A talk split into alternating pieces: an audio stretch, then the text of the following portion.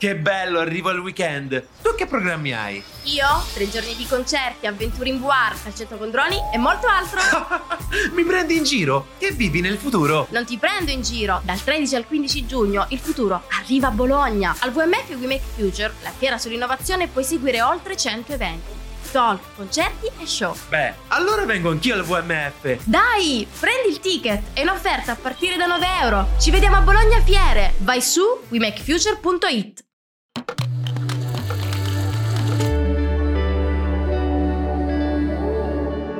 Cora.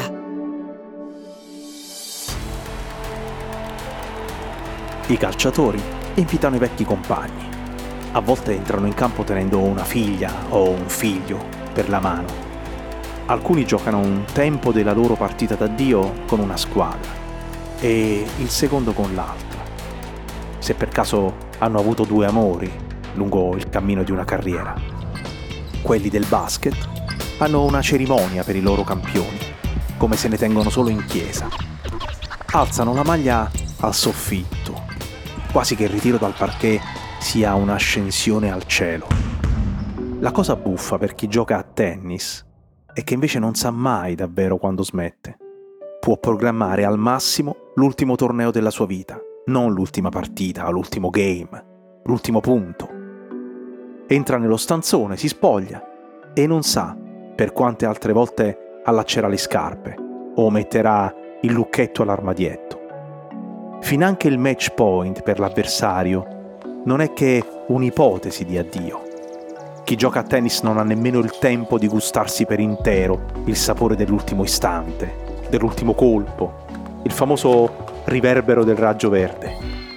È in campo per cancellarlo, non per assaporarlo dinanzi all'ipotesi che si tratta dell'ultimo scambio e si gioca sempre per averne un altro. Quando Arthur Ashe era volato in Austria, aveva vinto tre titoli di slam, era il numero 7 del mondo, aveva 36 anni e no, non immaginava affatto che nel giro di qualche ora sarebbe diventato un ex.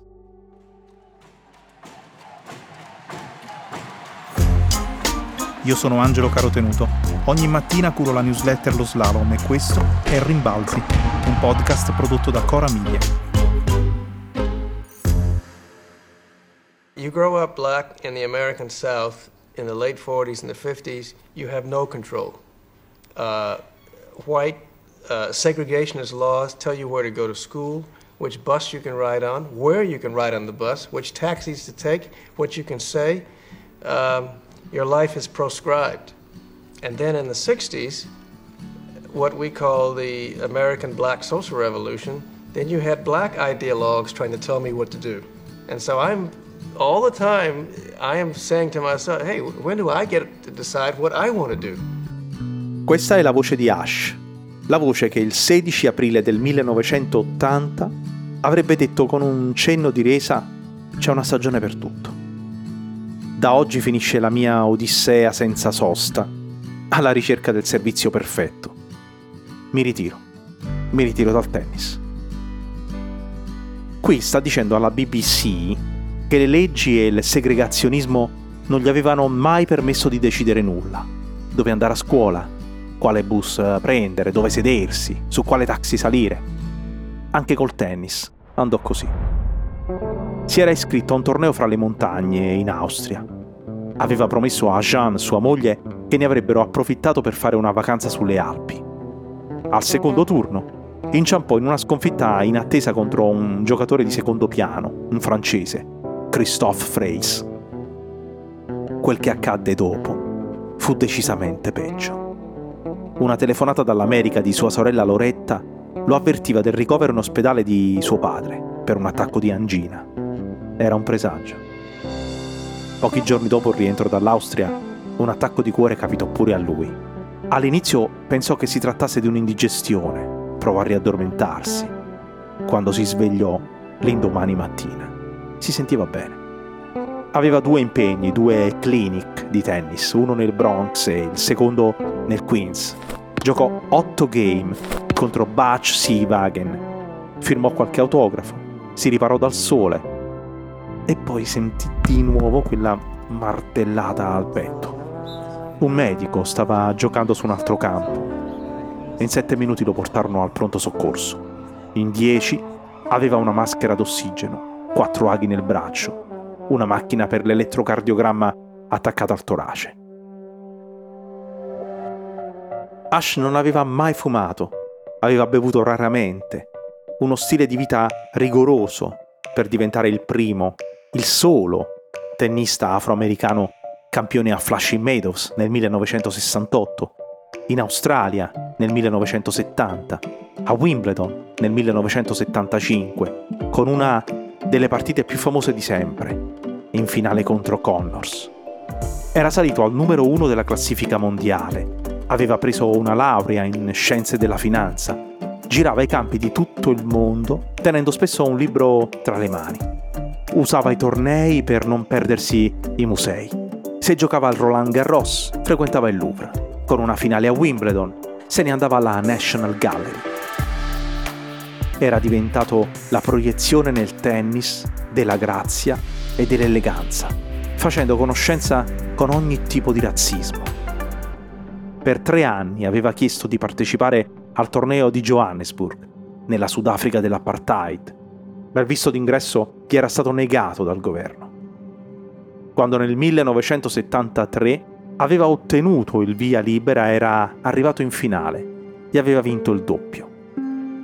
Risalendo il suo albero genealogico, era arrivato a una donna che nel 1735 era stata deportata dall'Africa occidentale a Yorktown, in Virginia, come schiava a bordo della nave Doddington e scambiata per del tabacco.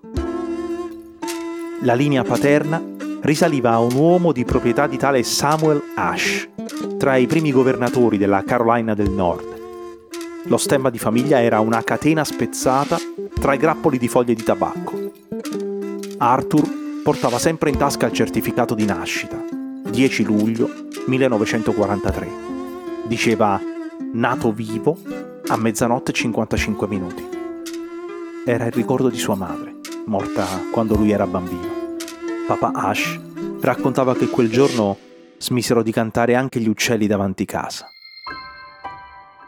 Aveva deciso il cuore al posto suo quando il tennis era diventato di troppo. L'ultima partita di Arthur Ashe sarebbe rimasta per sempre questo banalissimo sedicesimo di finale giocato in mezzo a una montagna in Europa. Eppure nei mesi precedenti, tra la fine del 1978 e l'inizio del 1979, aveva giocato la finale del Masters contro John McEnroe, la finale a Filadelfia con Jimmy Connors, il numero uno del mondo. Aveva battuto Vilas, che era il numero 3, Gottfried, che era il numero 8, Gerulaitis, che era il numero 6. Ash stava accettando l'idea che la carriera fosse arrivata all'ultima curva, ma era tutt'altro che un giocatore in disarmo. Aveva perso a Wimbledon contro Chris Cashel, un giocatore che Arthur definiva come un tipo che al di là della famiglia, dei suoi amici, forse un paio di vicini di casa, nessuno aveva mai sentito nominare. Eppure non c'era motivo per pensare davvero al ritiro. Sentiva di avere ancora due anni di tennis nelle gambe, forse anche tre. L'avversario di quella che sarebbe stata la sua ultima apparizione su un campo da tennis veniva da Strasburgo. Freis aveva 23 anni e giocava in prevalenza sulla terra battuta. Era stato due volte in finale a un torneo. Era anche riuscito a toccare l'82esima posizione nella classifica mondiale. Ma non aveva mai battuto fino a quel giorno là uno dei migliori 10 al mondo. E la cosa più sorprendente gli sarebbe successa dopo, dopo aver smesso, quando ebbe una seconda carriera da coach tra il 1986 e il 1989 per la federazione francese dal 98 al 2005 per la Federazione Egiziana, ma in mezzo, tra 90 e 97, come allenatore dei giovani della Federazione Svizzera, al centro di Ecoublin, vicino Losanna, dove in mezzo ai ragazzini ai quali diceva fai questo, fai quello, colpisci così, attento là, ce n'era uno che di nome faceva Roger, Roger Federer. E per giunta non gli pareva manco granché. Anche Freys, quasi 30 anni dopo Ash, avrebbe avuto un infarto, mentre era al Roland Garros, come coach del tunisino Malek Jaziri. Quando Ash venne dimesso, sperava di poter ricominciare come prima. Si stupiva addirittura che gli chiedessero perché. Perché adoro giocare, rispondeva, e perché sono uno dei migliori al mondo. Nessuno chiede al settimo miglior dottore del mondo o al settimo miglior avvocato del mondo perché vogliono continuare a fare la loro professione. Gli mancavano i viaggi, le partite, la compagnia degli altri giocatori, le scemenze da dire negli spogliatoi i medici avevano esaminato i risultati degli esami, furono chiari, non se ne parlava, a meno che non volesse operarsi. E Ash si operò. Si fece mettere quattro bypass. Gli presero alcune vene dalle gambe e con quelle sostituirono le arterie ostruite. Non bastò. Durante un viaggio a lungo molto atteso, in Egitto, andò a fare una corsetta fuori dall'albergo. Erano passati tre mesi dall'operazione. Progettava di tornare al tennis ormai nel giro di poche settimane, ma sentì un dolore. Di nuovo. Di nuovo la sensazione che il mondo si fosse fermato. Tornò lentamente in hotel, svegliò sua moglie e le disse Jean, la carriera, la carriera da tennista è finita scrisse una lettera spiritosa per dare l'addio al suo gioco amato, prima di diventare un attivista politico contro le discriminazioni, un editorialista per il Time, commentatore per la ABC Sport, fare il capitano della squadra statunitense di Coppa Davis, fondare un istituto per il sostegno delle persone sprovviste di un'assicurazione medica. Tutto questo è stato Ash. Disse al pubblico nella lettera, nel caso vi chiediate come sto, Sappiate che penso di campare fino a cent'anni. Me l'hanno detto i medici, ma non lo metteranno per iscritto. Arthur Ashe è invece morto di AIDS, contagiato da una trasfusione di sangue, dopo uno degli interventi al cuore. Aveva 49 anni. Magic Johnson era appena stato alle Olimpiadi di Barcellona, come siero positivo all'HIV.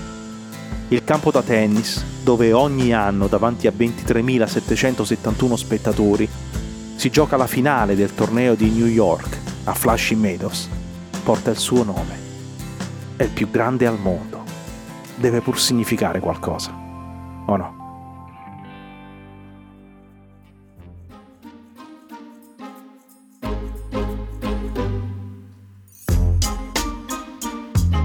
Rimbalzi è un podcast di Angelo Carotenuto prodotto da Cora Media. La cura editoriale è di Francesca Milano. La producer è Monica De Benedictis. La post-produzione e il sound design sono di Filippo Mainardi. La supervisione del suono e della musica è di Luca Micheli.